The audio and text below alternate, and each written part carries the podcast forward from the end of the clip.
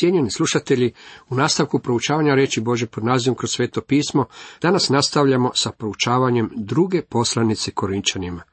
Još uvijek proučavamo prvo poglavlje. Pavao korinske vjernike poziva na molitvu. U 11. rijetku kaže: a i vi ćete nam pomagati molitvom da bi mnogi za nas zahvaljivali Bogu na milosti koja nam je darovana posredovanjem mnogih. Bog želi da to činimo. Ja sam ljude pozvao na molitvu. Hvala Bogu, ljudi su se molili za mene tijekom ovih svih godina. Pa ipak mislim da Bog dopušta da iskusimo nevolje kako bismo mogli utješiti druge. Naša patnja je za korist drugih, da bismo i mi sve koji su u nevolji mogli tješiti. Zapanjujuće je kako je moje iskustvo s tumorom bilo utjeha za druge. Bog dopušta da imamo nevolje kako bismo mogli tješiti druge. Poslušajmo ponovo Pavla. Ne bismo doista htjeli, braćo, da ne znate za nevolju koja nas se snašla u Aziji. Bijasmo prekomjerno preko snage opterećeni, te smo već strepili i za život. Ako ste stari, koliko ja, možda se sjećate priče koju smo imali u čitankama u školi. Sunce i vjetar imali su natjecanje kako bi vidjeli tko je jači. Jedan je čovjek hodao ulicom odjeven u kaputu, pa je vjetar rekao: ja ga mogu natjerati da skine svoj kaput. Tako je vjetar počeo puhati. Gotovo je otpuhao i samog čovjeka. Što je jače vjetar puhao, to se čovjek bolje umotavao u svoj kaput. Sunce je reklo: sada sam ja na redu da pokušam. Sunce je zasjalo takvom toplinom da je čovjek skinuo kaput. Sunce je postiglo ono što vjetar nije mogao. Općenito gledano, vjetar nevolja neće nas puhati od Boga. Kad vjetar počne puhati, kad postane stvarno teško, mi se obraćamo našem Ocu koji nas može tješiti. Kad sunce sjaji, kršćanima je prelagano. Oni skidaju sa sebe odijelo praktične pravednosti i počinju sklapati kompromise sa svijetom. To je u stvari ono što su mnogi ljudi učinili u našem dobu. A ovo je naša slava, svjedočanstvo naše savjesti da smo u svijetu živjeli, osobito prema vama, u svetosti i iskrenosti Božjoj, ne u mudrosti tjelesnoj, nego u Božjoj milosti.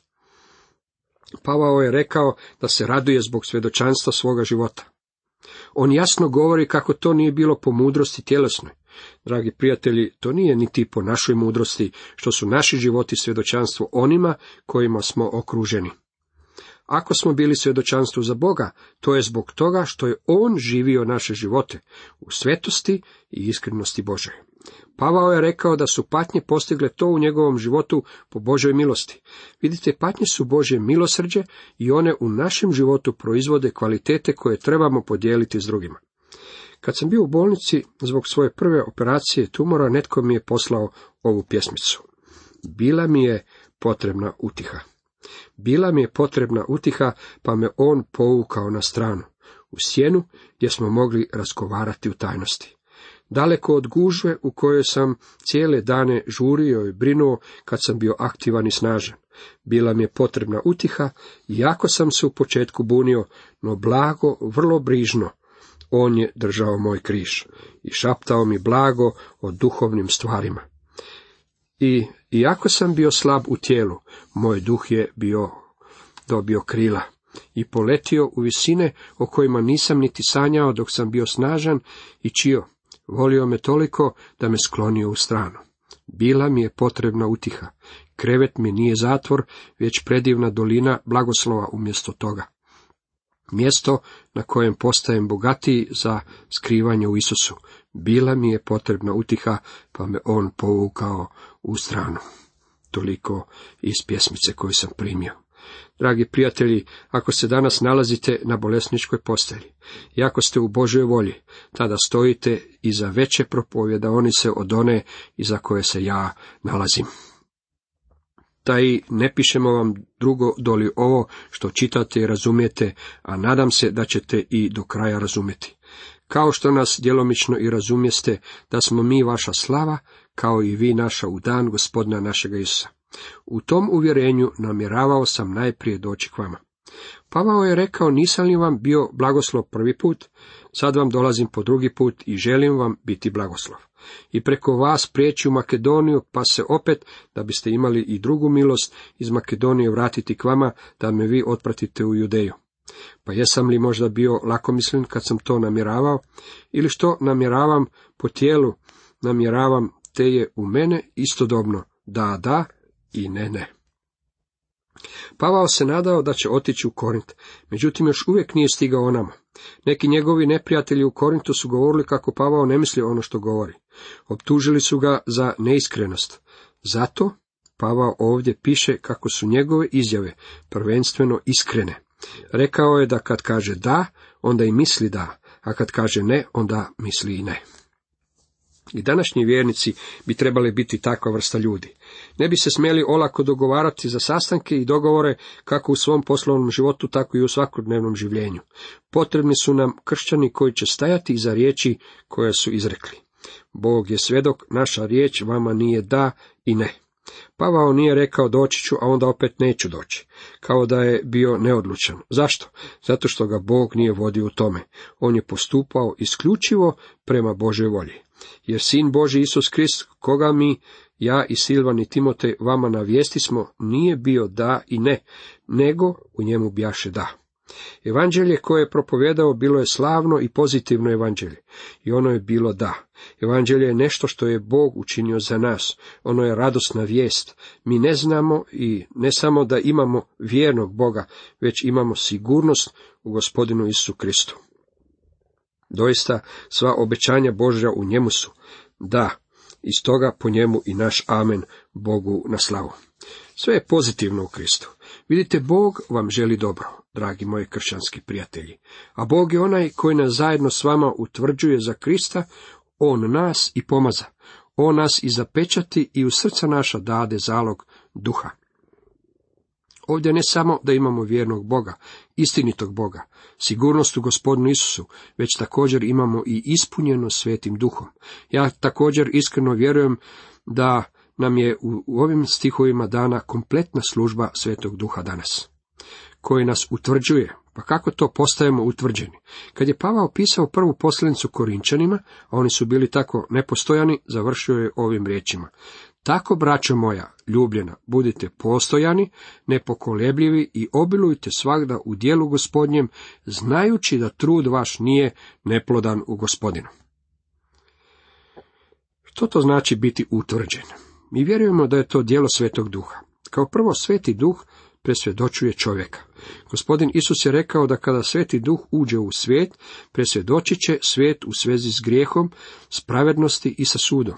Druga stvar koju on čini, ako smo nakon što smo bili presvjedočeni priznali svoje grijehe i prihvatili Krista za svog osobnog spasitelja, je da nas obnavlja, regenerira.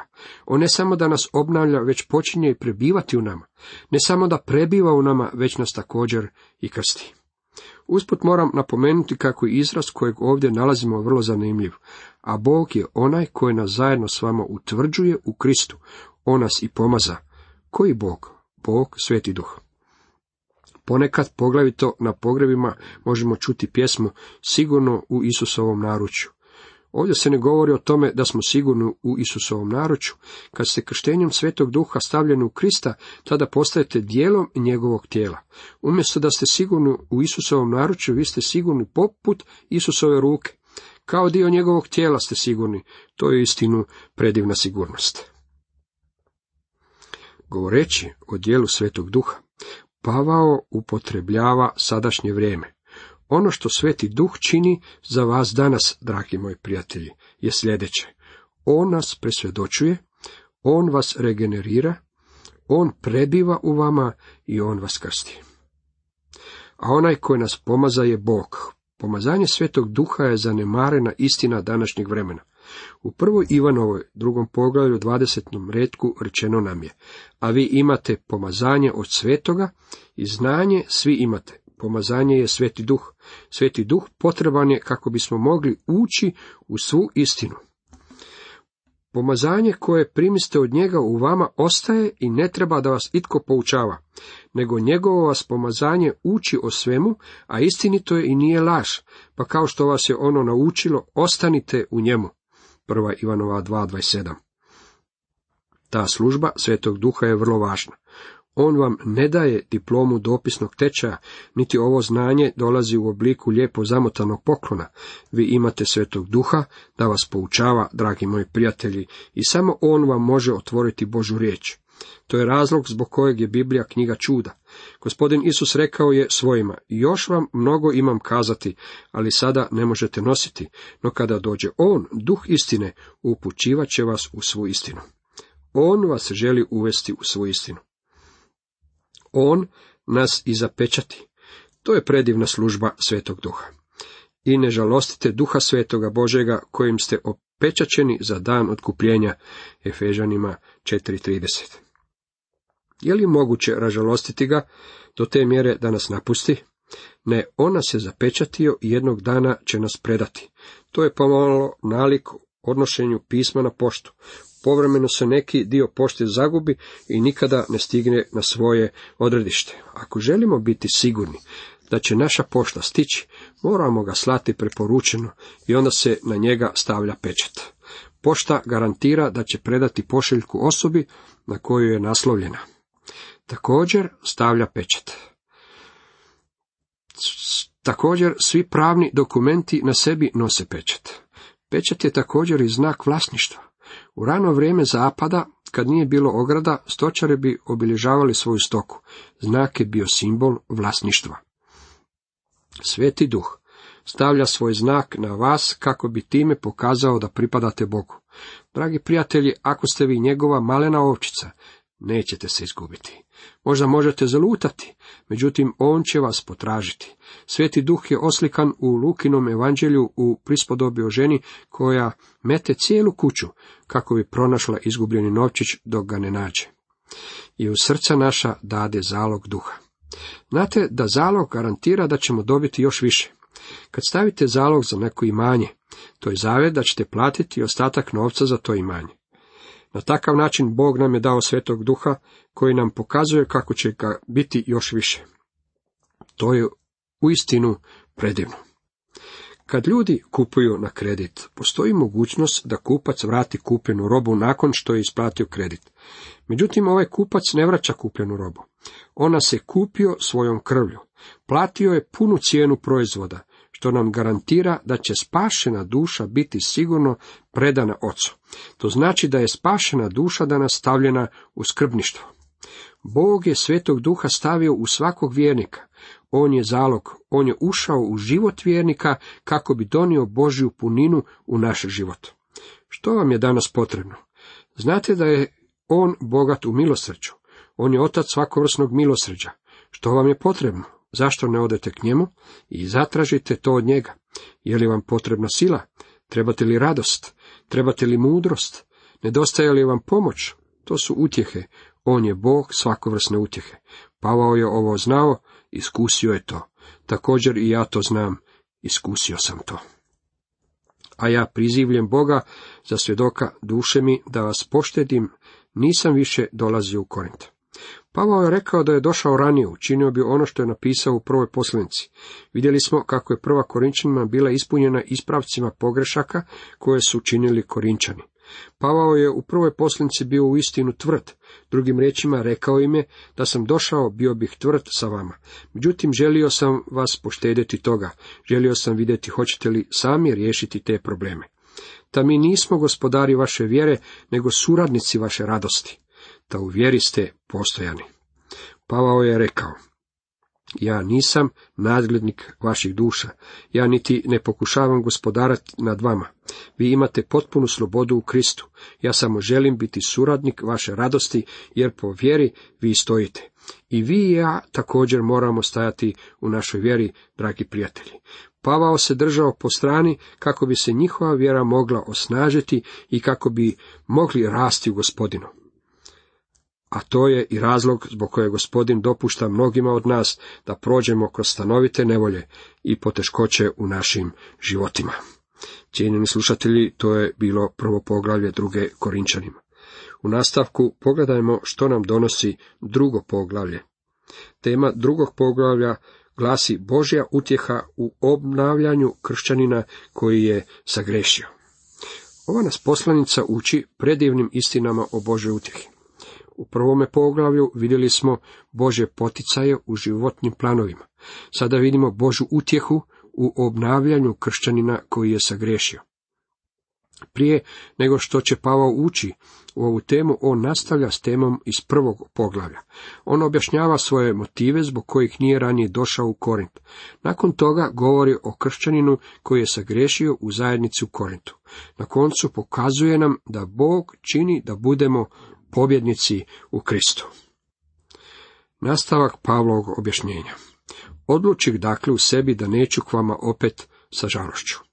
Pavao priznaje da je bio razočaran s Korinćanima. Da ih je došao posjetiti, bilo bi to sa žalošću. Jer ako ja vas ražalostim, a tko će mene obradovati ako ne onaj koga ja žalostim? Pavao nije želio doći sa žalošću i sa suzama u očima, i njih bi rasplakao. Pa tko bi onda obradovao Pavla? Oni bi svi plakali, držeći maramice na očima. Zato vam to i napisah, da me kada dođem ne ražaloste oni koji bi mi imali biti na radost. Uzdam se doista u sve vas, da je moja radost radost svih vas. Pavao im je želio doći s radošću. Nadao se primiti vijesti od njih u kojima će čuti da su ispravili one stvari o kojima im je pisao ranije. Sada im Pavao otvara svoje srce.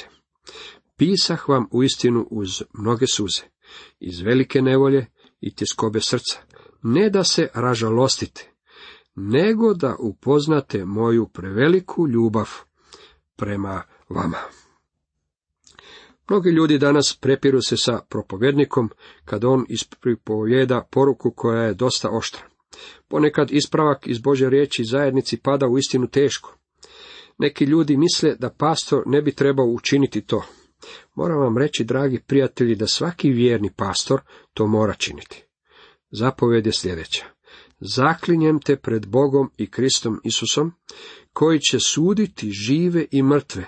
Zaklinjem te pojavkom njegovim i kraljevstvom njegovim. Propovijedaj riječ, uporan budi, bilo to zgodno ili nezgodno. Uvjeravaj, prijeti, zapovjedaj sa svom strpljivošću i poukom.